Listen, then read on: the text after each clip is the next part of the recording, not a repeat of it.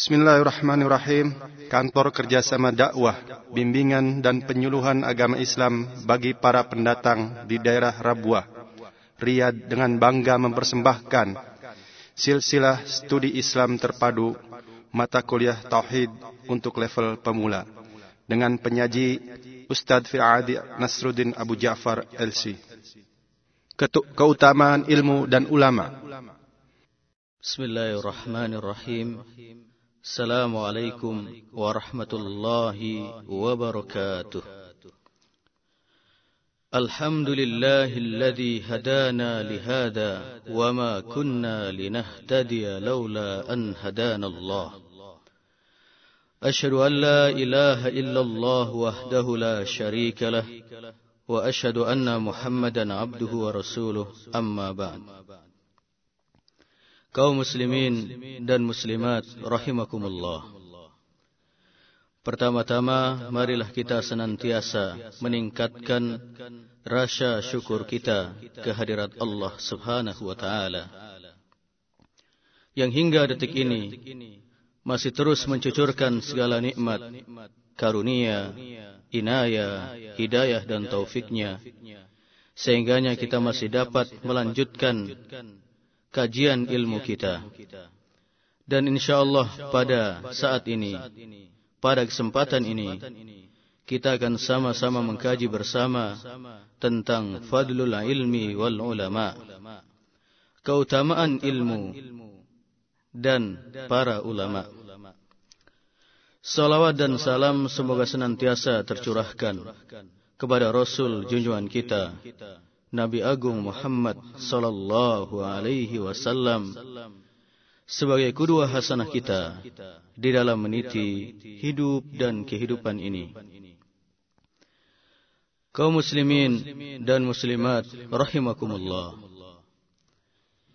ketika kita mendengar kalimat ilmu, maka yang dimaksud dengan ilmu bukanlah sembarang ilmu. Akan tetapi, ilmu yang dimaksudkan adalah ilmu yang tertera dalam teks-teks dalam Al-Quran dan Sunnah, yang memiliki keutamaan, berpahala dalam menuntutnya, mengangkat derajat ahlinya, yang menobatkan ahlinya sebagai warasatul anbiya, pewaris para nabi.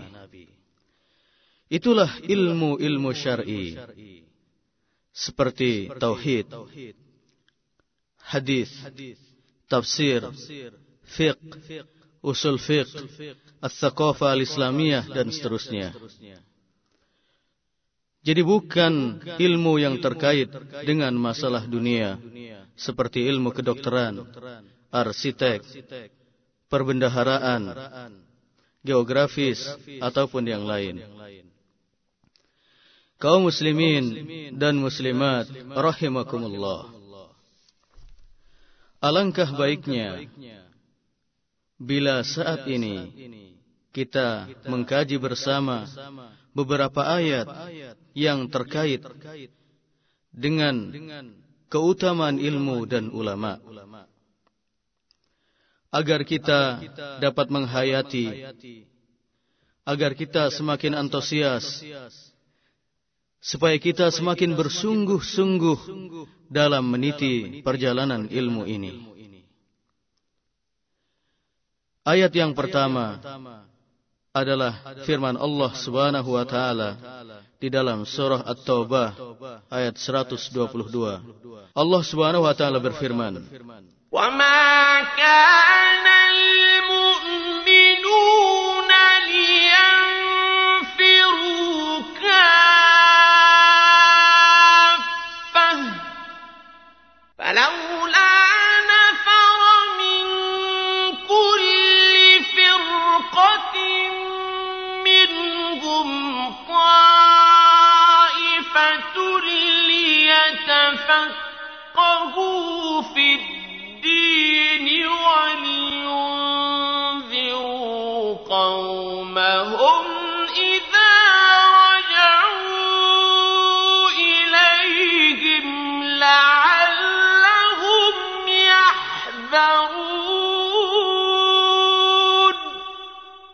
Tidak sepatutnya bagi orang-orang yang mukmin itu pergi semuanya ke medan perang.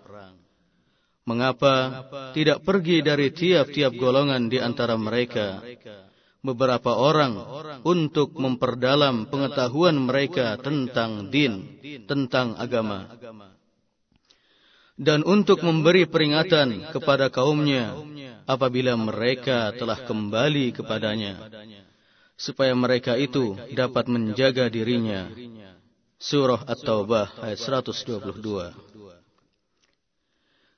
Ayat ini menjelaskan kepada kita bahwa al-fiqhu fid dinillah, memperdalam pengetahuan agama, selaras, seimbang, sederajat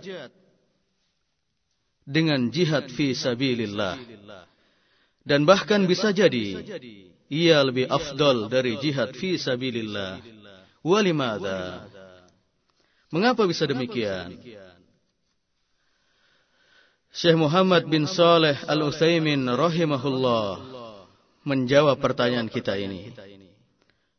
Beliau mengatakan, "Li'annahu la yumkinu an yujahida al-mujahid."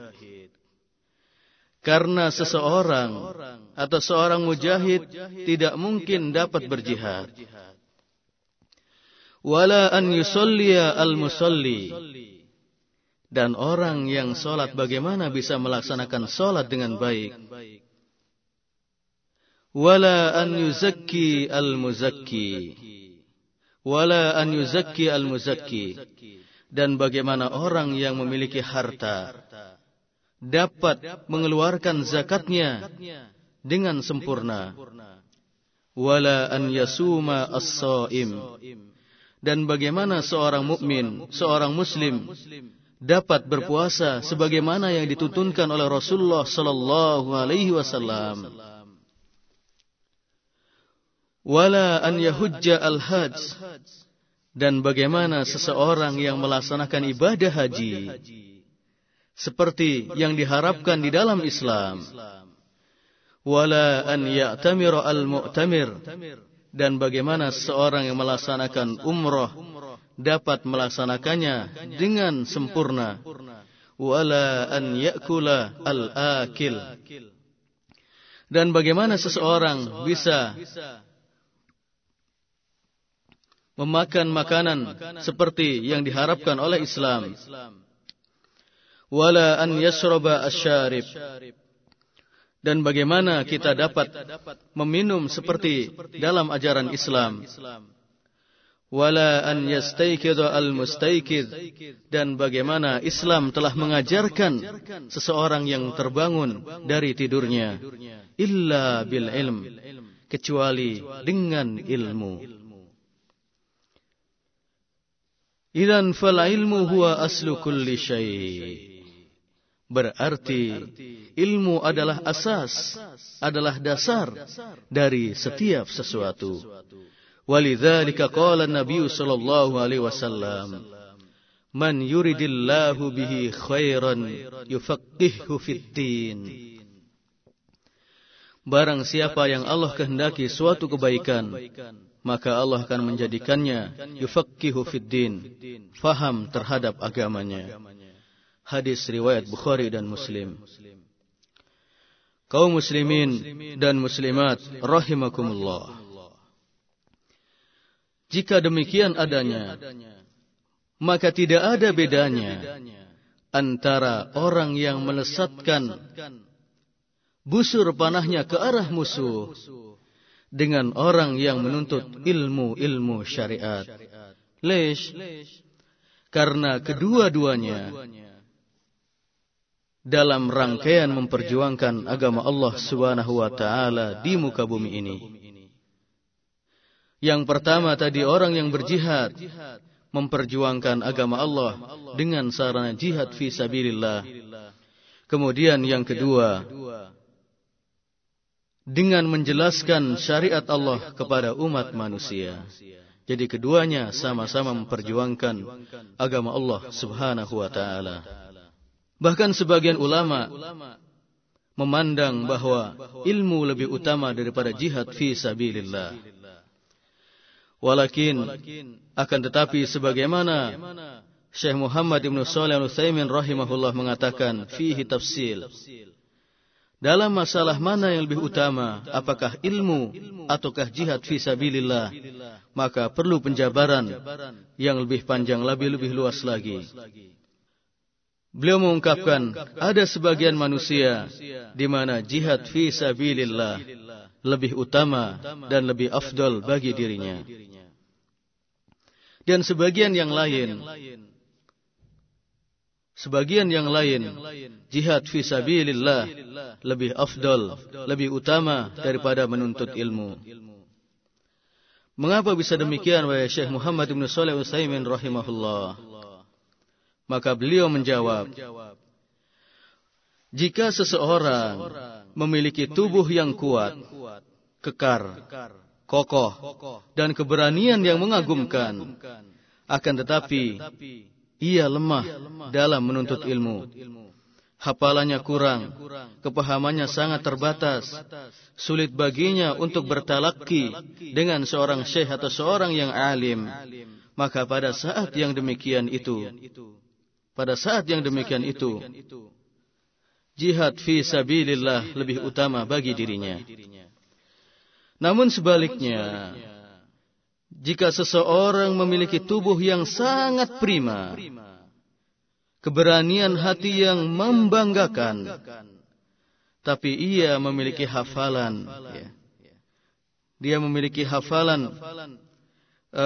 yang kurang, kemudian pemahaman, atau dia memiliki hafalan yang cukup lumayan.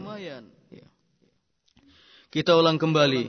Namun jika seseorang tidak memiliki kekuatan tubuh yang prima, kemudian keberanian hatinya juga tidak membanggakan, mengenaskan, tapi pada sisi lain, dia memiliki hafalan yang sangat kuat, kefahaman yang mengagumkan, serta kesungguhan dalam menuntut ilmu, maka pada saat itu, ilmu lebih baik baginya.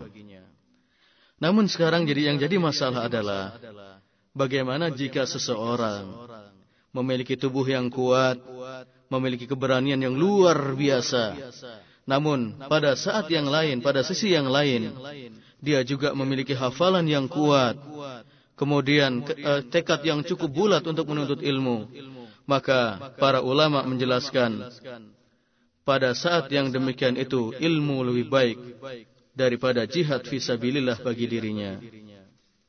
Kaum muslimin dan muslimat rahimakumullah, mengapa dalam kondisi seperti itu ilmu lebih baik bagi dirinya?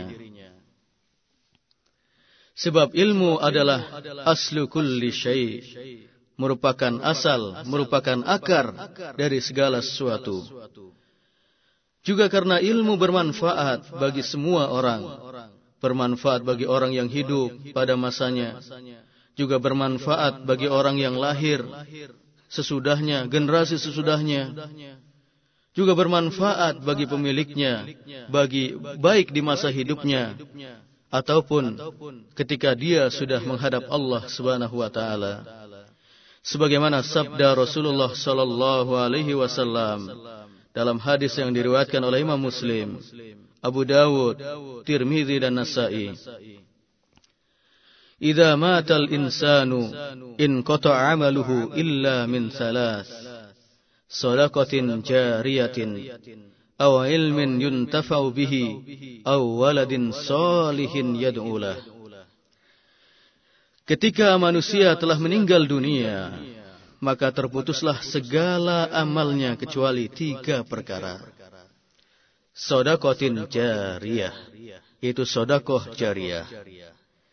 Aw ilmin yuntafa'u bihi, atau ilmu yang bermanfaat, baik bagi dirinya, bagi orang lain, atau seluruh umat, baik di masa hidupnya atau sudah meninggalnya. Aw waladin sholihin yad'ulah, atau seseorang yang memiliki anak yang soleh, yang senantiasa mendoakan orang tuanya. Dan bagaimana mungkin seseorang bisa mendidik anaknya menjadi generasi yang baik generasi yang soleh, yang nantinya akan menjadi penyambung hidup, menjadi tabungan di hari tua, kalau dia tidak memiliki ilmu. Kaum muslimin dan muslimat, rahimakumullah. Kemudian yang kedua, di antara ayat Al-Quran yang berbicara tentang keutamaan ilmu dan ulama adalah firman Allah Subhanahu wa taala di dalam surah Thaha ayat 114. Allah berfirman, "Wala ta'jal bil Qur'an min qabli an yuqda ilaika wahyuhu wa qur rabbi zidni ilma." Dan katakanlah, "Ya Tuhanku, tambahkanlah kepadaku ilmu pengetahuan." Kaum muslimin dan muslimat, rahimakumullah. Ayat ini cukuplah menjadi dasar, menjadi dalil bagi kita tentang keutamaan ilmu dan orang-orang yang berilmu. Karena Allah Subhanahu wa taala memerintahkan kepada nabinya Muhammad sallallahu alaihi wasallam untuk senantiasa memohon kepada Allah Subhanahu wa taala tambahan ilmu pengetahuan. Allah Subhanahu wa taala tidak memerintahkan kepada nabinya untuk memohon padanya tambahan harta benda ataupun yang lain. Para nabi dan rasul alaihi wassalam membutuhkan ilmu dan juga tambahan ilmu, serta memohon kepada Allah Subhanahu wa taala diberikan tambahan ilmu. Maka selain para nabi dan rasul, tentunya min babi aula, lebih utama daripada para nabi dan rasul. Maka seyogyanya kita selaku umatnya, selaku umat Rasulullah sallallahu alaihi wasallam, senantiasa memohon dalam doa-doa kita kepada Allah Subhanahu wa taala untuk memberikan tambahan kepada kita ilmu. Kaum muslimin dan muslimat rahimakumullah. Akan tetapi, jika kita memohon kepada Allah Subhanahu wa taala tambahan suatu ilmu pengetahuan, hendaknya kita mengiringi permohonan kita itu dengan usaha yang maksimal. Usaha dalam mencari sebab tersampaikannya kepada ilmu yang kita inginkan.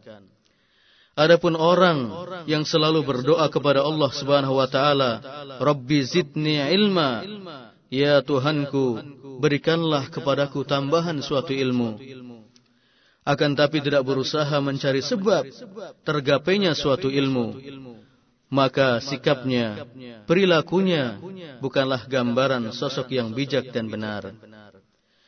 Maka dia diibaratkan seperti orang yang senantiasa berdoa kepada Allah Subhanahu wa taala, "Allahumma rzuqni walada." Ya Allah, ya Tuhanku, karuniakanlah kepadaku seorang anak laki-laki. Akan tapi dengan doanya yang senantiasa dia lantunkan kepada Allah Subhanahu wa taala untuk dikaruniai seorang anak yang soleh, seorang anak yang soleha, walakinnahu lam yatazawwaj. Akan tapi dia tidak menikah. Wa min aina ya'til walad? Lalu dari mana seorang anak itu akan datang? Ikhwani wa akhwati fillah, rahimakumullah.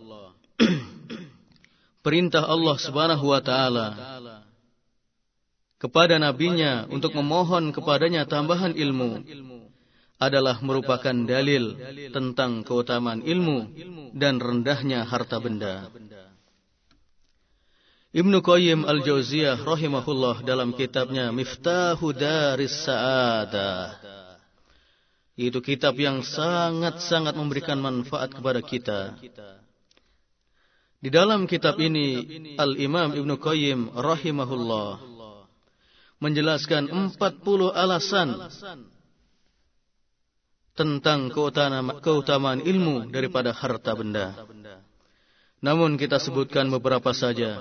Di antaranya yang pertama, Al-ilmu mirasul anbiya, wal maru wal malu mirasul muluki wal aghniya. Ilmu adalah merupakan warisan para nabi, dan harta atau sedangkan harta adalah warisan dari para penguasa, para raja, dan orang-orang yang mampu. Maka kalau kita ingin menjadi penerus, generasi penerus para nabi dan rasul, maka yang jalan yang harus kita tempuh adalah jalan ilmu. Akan tapi kalau kita menginginkan kita menjadi pewaris para penguasa, pewaris para hartawan, maka jalan yang kita tempuh adalah jalan harta benda, tijarah. Kemudian yang kedua, di antara kelebihan ilmu daripada harta benda adalah al-ilmu yahrisu sahibahu wa sahibul mali yahrisu malahu. Ilmu akan menjaga ahlinya, pemiliknya, namun pemilik harta menjaga hartanya. Makanya orang yang berilmu ketika tidur juga tidur dengan tenang. Tidak seperti orang yang memiliki harta yang banyak. Terkadang mereka tidak mampu beristirahat dengan baik, lantaran memikirkan bagaimana agar harta itu tidak diambil oleh orang lain, agar harta tidak dicuri oleh orang lain. Maka terkadang istirahatnya pun terganggu. Tidak dapat beristirahat dengan tenang dan damai, seperti orang yang berilmu. Yang ketiga, al-malu tudhibu an-nafaqat, wal ilmu yazku ala an-nafaqat. Jadi harta benda itu akan menjadi habis ketika telah dibelanjakan, telah dipergunakan untuk nafkah. Harta benda itu akan habis. Akan tapi ilmu justru sebaliknya. Karena ilmulah harta-harta kita, harta-harta yang ada pada hartawan, harta-harta yang ada pada orang-orang kaya menjadi suci dan bersih, karena dia tahu bahwa di dalam hartanya itu ada hak bagi orang-orang miskin, ada hak bagi orang-orang yang terlantar, ada hak bagi orang-orang yang berjuang di jalan Allah dan lain sebagainya. Di dalam hartanya ada zakat, di dalam hartanya ada sedekah. Dan ini tidak mungkin akan tercapai kecuali bil ilm, dengan ilmu pengetahuan. Yang keempat adalah sahibul mali idza ma tafaraqa malahu. Orang yang memiliki harta benda ketika dia meninggal dunia, maka dia akan berpisah, akan meninggalkan harta bendanya. Bahkan tidak sedikit ketika seseorang yang memiliki harta yang melimpah, harta yang banyak, maka setelah dia meninggal dunia, maka generasi sesudahnya atau anak-anaknya akan berebut untuk mendapatkan harta warisan. Wal ilmu yadkhulu ma'ahu qabruh. Akan tetapi ilmu akan dibawa kita, akan dibawa oleh kita hingga ke kubur, di mana dengan ilmu kita akan dapat menyisiri, akan dapat menjawab pertanyaan-pertanyaan yang dilontarkan oleh malaikat mungkar dan nakir. Kaum muslimin dan muslimat rahimakumullah. Kemudian yang kelima, di antara keutamaan ilmu daripada harta benda adalah al-ilmu yahtaju ilaihil muluk wa man dunahum. Jadi ilmu itu dibutuhkan oleh para penguasa dan seluruh manusia. Wa sahibul mali yahtaju ilaihi ahlul adam wal faqah. Akan tetapi orang-orang yang berharta itu hanya akan dibutuhkan oleh orang-orang yang membutuhkan, orang-orang yang miskin dan papa. Kemudian yang keenam adalah al-malu yahsulu lil mu'min wal kafir wal barr wal fajir. Jadi harta itu akan didapatkan baik oleh orang yang beriman, oleh orang kafir, oleh orang yang berbakti, atau oleh orang yang durhaka. Akan tapi berbeda dengan ilmu. wal ilmu an-nafi' la yuhsalu illa lil mu'min. Akan tapi ilmu yang bermanfaat tidak mungkin akan dicapai kecuali dengan keimanan. Tidak akan diraih kecuali oleh orang-orang yang beriman. Kaum muslimin dan muslimat rahimakumullah. Kemudian yang ketujuh, di antara manfaat ilmu daripada harta benda adalah al-malu yad'u ila at-tughyani wal fakhri wal khuyala. Harta benda seringkali mengajak pemiliknya, mengajak orang yang memiliki harta itu ila tuhyan, kepada kedurhakaan, wal fakhr, kepada kebanggaan, kesombongan, wal khuyala, dan kepada ketakaburan. Kita lihat bagaimana Fir'aun, kita lihat bagaimana Qarun, kita lihat orang-orang yang memiliki harta benda dalam sejarah, kaum Samud ataupun yang lain. Namun justru hartanya itu membawa mereka kepada kedurhakaan, kepada kesombongan, kepada ketakaburan. Berbeda dengan ilmu. Wal ilmu yad'u ila at-tawadu'i wal qiyami bihaqqil ubudiyyah. Akan tapi ilmu membawa kepada ahlinya, membawa pemiliknya ila tawadu, kepada ketawaduan, kerendah hatian, wal qiyami bi haqqil ubudiyah, kemudian melaksanakan hak-hak ubudiyah kita kepada Allah Subhanahu wa taala. Maka sering kita saksikan orang yang berilmu semakin dalam ilmunya, semakin banyak ilmunya, semakin luas ilmunya, maka penampilannya semakin sejuk, semakin merendah hati di hadapan manusia. Jadi ibarat padi.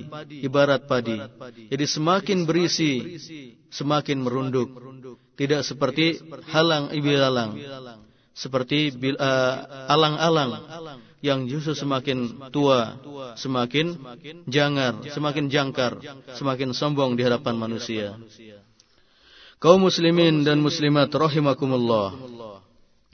Kemudian yang kedelapan, hubbul ilm wa talabuhu aslu kulli ta'ah. Kita menuntut ilmu, cinta dengan ilmu akan membawa kita kepada ketaatan kepada Allah Subhanahu wa taala. Wa hubbul mali wa talabuhu aslu kulli sayyi'ah. Akan tapi kecintaan kita kepada harta, kemudian jalan yang kita tempuh untuk meraih harta benda justru terkadang menjauhkan seseorang dari akhirat. Dan apabila seseorang telah menjauh dari akhirat, maka akhirat pun akan menjauh dari dirinya. Dan yang kesembilan adalah ma ata'allaha ahadun qattun illa bil ilm. Jadi tidak ada seseorang yang taat kepada Allah SWT satupun kecuali karena ilmunya. Wa 'amatu man ya'sihi innama ya'sihi bil mal. Akan tetapi sering kita saksikan orang yang bermaksiat, yang durhaka kepada Allah Subhanahu wa taala bermuara dari harta benda. Kaum muslimin dan muslimat rahimakumullah. Karena begitu banyaknya keutamaan ilmu dari harta benda, maka Imam Ahmad bin Hambal rahimahullah pernah mengatakan, an-nasu muhtajuna ilal ilm aktsara min hajatihim ila at-ta'ami wasyarab. Jadi manusia membutuhkan kepada ilmu lebih banyak kebutuhannya terhadap makanan dan minuman. Lish, mengapa bisa demikian wahai Imam Ahmad? Maka beliau menjawab, li'anna at-ta'ama wasyaraba yahtaju ilaihi fil yaumi marratan aw marrataini faqat. Di mana makanan dan minuman dibutuhkan oleh manusia, dibutuhkan oleh kita dalam sehari paling sekali, dua kali, tiga kali. Maka seperti kita bayangkan, kita mengenang di waktu kecil, Pada saat kita berpuasa, kita mengumpulkan seluruh makanan. Kita kumpulkan seluruh buah-buahan. Seolah-olah ketika azan berkumandang yang menandai masuknya waktu maghrib, dipersilakan berbuka. Ternyata baru ngambil makanan sedikit, ngambil satu buah-buahan, ngambil halawa dan lain sebagainya. Ternyata kita sudah kekenyangan. Jadi makanan dan minuman hanya kita butuhkan beberapa saat saja. Setelah itu kita sudah tidak butuh lagi. Ketika kita sudah merasakan kenyang, sudah ada rasa dahaga sudah tidak ada lagi, maka kita sudah tidak membutuhkan makanan dan minuman lagi. Tapi kata Imam Ahmad, wal ilmu yahtaju ilaihi bi'adadil anfas. Akan tetapi ilmu dibutuhkan oleh manusia bi'adadil anfas, selagi nafas masih berhembus, selagi hayat masih dikandung badan, selagi kehidupan masih ada, maka kita membutuhkan ilmu. Karena tanpa ilmu manusia akan berada dalam kegelapan terus-menerus. Kaum muslimin dan muslimat rahimakumullah. Kemudian ayat yang ketiga yang menjelaskan, yang menjadi dalil tentang fadilah ilmu dan ulama adalah firman Allah Subhanahu wa taala di dalam surah Az-Zumar ayat yang ke-9. Fi suratiz Zumar ayat 9. Allah berfirman, "Qul hal yastawil ladzina ya'lamuna wal ladzina la ya'lamun?"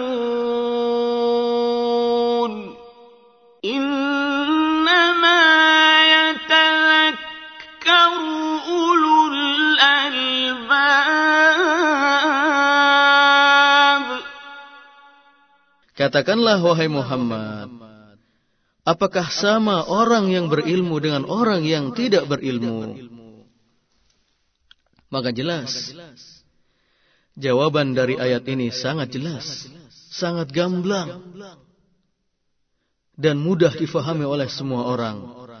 Bahwasanya tidaklah sama antara orang yang berilmu dengan orang yang tidak berilmu. Dan hal ini diakui oleh semua orang yang masih memiliki fitrah insani yang hidup. Namun pada hakikatnya, pertanyaan Allah Subhanahu wa taala dalam ayat ini terkandung makna tahaddi, at-tahaddi, yaitu tantangan bagi kita. Maksudnya adalah hadirkanlah satu orang saja yang mengatakan bahwa orang yang berilmu dengan orang yang tidak berilmu itu sama. Pastilah jawabannya tidak ada ma fi abad. Hada mustahil. Tidak mungkin ini terjadi. Hatta dalam urusan dunia sekalipun, tidaklah sama orang yang berilmu dengan orang yang tidak berilmu. Apatah lagi ketika hal ini terkait dengan masalah akhirat kita. Maka samakah antara seorang insinyur dengan orang yang hanya kerjanya mengambil air di sumur? Samakah antara orang yang memiliki ilmu kedokteran sebagai seorang dokter dengan orang yang hanya pandai membuat roti saja? Samakah antara orang yang memiliki pemahaman yang baik tentang sakofa, wawasan yang luas, sebagai politikus, sebagai ahli ekonomi, dengan orang yang hanya menjadi pengangguran? Tidak sama. Kalau ini terjadi dalam masalah-masalah dunia, apatah lagi dalam masalah akhirat. Kita sering melihat ketika seorang dokter menyuntik pasiennya. Maka setelah menyuntik dia mengatakan, jadi imbalannya hanya 100 real. Semua orang tidak ada yang mengingkari. Tidak ada yang membantah. Lalu dibayarlah sang dokter tadi. Terlebih dokter spesialis.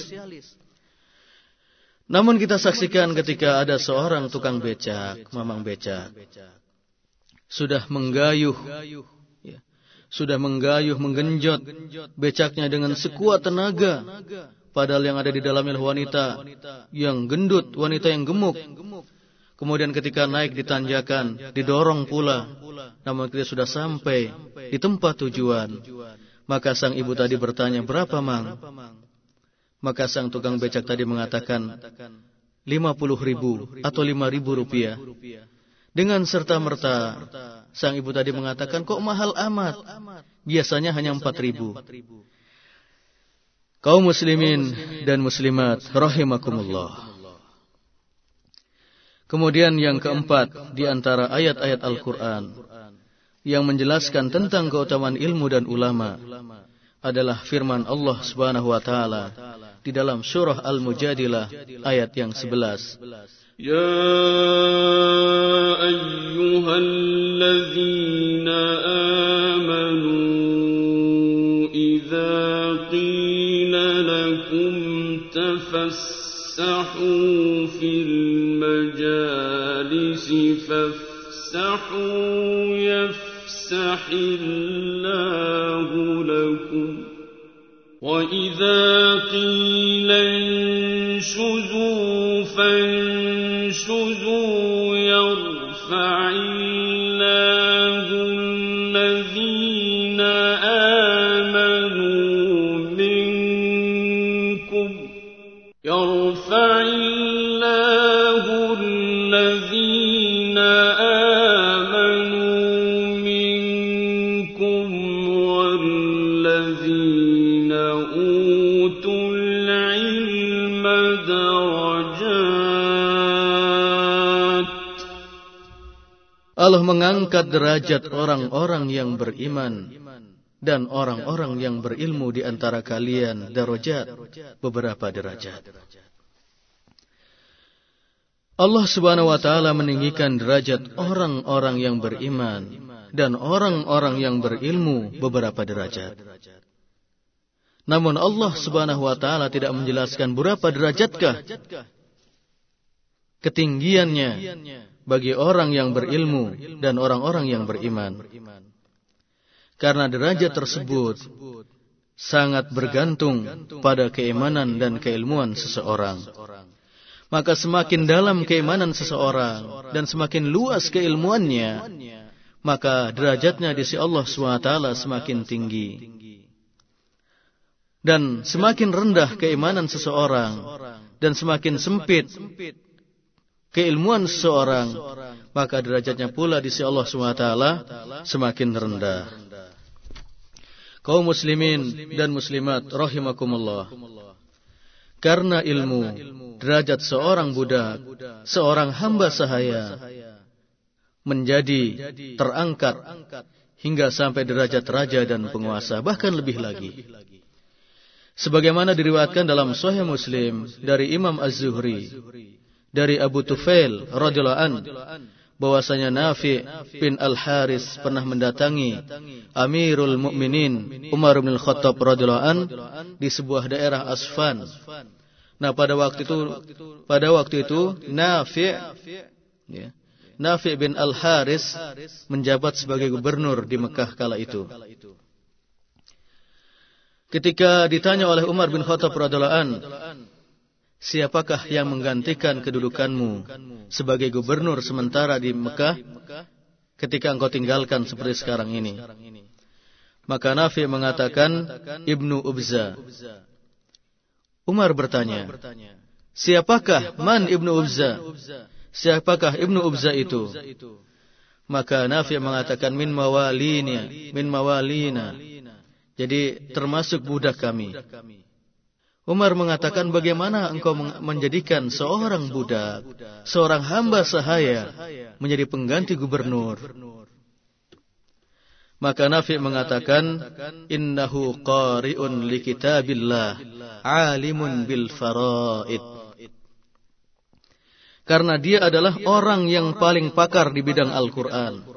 Dia sebagai qari'ul Quran, yang paling bagus bacaannya, yang paling halus suaranya, yang paling faham dengan kitabullah. Alimun bil faraid, begitu pula dia begitu pakar di bidang faraid, ilmu warisan. Selanjutnya ketika mendengar alasan dari Nafi ibnu al-Harith, maka Umar bin Khattab radhiyallahu anhu mengatakan, "Amma inna nabiyakum qad qala." Adapun nabi kalian pernah berbicara, pernah bersabda, "Innallaha yarfa'u bihadzal ilm aqwaman wa yada'u bihi akharin." Adapun nabi kalian telah mengangkat, sesungguhnya Allah Subhanahu wa taala, innallaha yarfa'u bihadzal ilmi aqwaman, sesungguhnya Allah Subhanahu wa taala telah mengangkat derajat sebagian kaum bil bihadzal ilm, dengan ilmu, wa yadau bihi akharin, kemudian merendahkan kaum yang lain juga lantaran ilmu. Kaum muslimin dan muslimat rahimakumullah, Ibrahim Al-Harbi menuturkan, adalah Atha bin Abi Rabah, seorang budak hitam yang lahir dari seorang wanita di Mekah. Hidungnya pesek, kemudian wajahnya tidak rupawan, rambutnya keriting, kakinya pincang dan lain sebagainya. Pada suatu ketika, datanglah Amirul Mukminin Sulaiman bin Abdul Malik dengan kedua putranya. Ketika Abdul Malik dan kedua putranya mendatangi sang ulama besar ini, Atha bin Abi Rabah, pada saat itu beliau sedang sholat, ditunggu oleh Amirul Mukminin dan kedua putranya. Setelah selesai, maka Amirul Mukminin memberikan salam kepada Atha bin Abi Rabah. Kemudian ketika Atha bin Abi Rabah membalikkan wajahnya, menghadap ke para tamunya, yaitu Amirul Mukminin Sulaiman bin Abdul Malik dan kedua putra mahkotanya, maka Amirul Mukminin berkata kepada putranya, "Kuma, berdirilah kalian menyambut Atha bin Abi Rabah dan penghormatan kalian kepada sang alim ini." Kemudian pesan dari Sulaiman bin Abdul Malik, sang Amirul Mukminin, "Ya bunayya, la taniya fi talabil ilm, fa inni la ansa dullana baina yaday hadal abd al-aswad." Wahai kedua putraku, janganlah kalian lalai dalam menuntut ilmu, karena sesungguhnya aku tidak melupakan bagaimana rendahnya derajat kita di hadapan seorang budak yang hitam ini. Kemudian Syekh Mustafa Sibai dalam kitabnya Min Rawai Hadorotina pernah menggambarkan tentang Atha bin Abi Rabah ketika berada di tengah-tengah muridnya yang berkulit putih, berkulit sawo matang dan yang lain. Beliau menggambarkan seolah-olah Atha bin Abi Rabah seperti burung gagak yang hitam berada di sebuah kebun kapas yang sangat putih bersih. Subhanallahal azim. Karena ilmu kedudukannya sangat terhormat di hadapan penguasa, apatah lagi di hadapan manusia pada umumnya. Karena ilmu pulalah ia dinobatkan, yaitu Atha bin Abi Rabah dinobatkan menjadi seorang qadi di Mekah selama 20 tahun. Kaum muslimin dan muslimat rahimakumullah, barangkali ini saja yang dapat kita sampaikan. Mudah-mudahan dari beberapa ayat yang telah kita kaji ini bisa semakin memotivasi kita untuk menyelami ilmu syar'i, sehingganya kita di hadapan Allah SWT diangkat derajatnya, begitu pula di hadapan manusia. Hadanallahu wa iyyakum ajmain, wa sallallahu ala sayyidina Muhammad wa ala alihi wa sahbihi ajmain. Wassalamualaikum warahmatullahi wabarakatuh.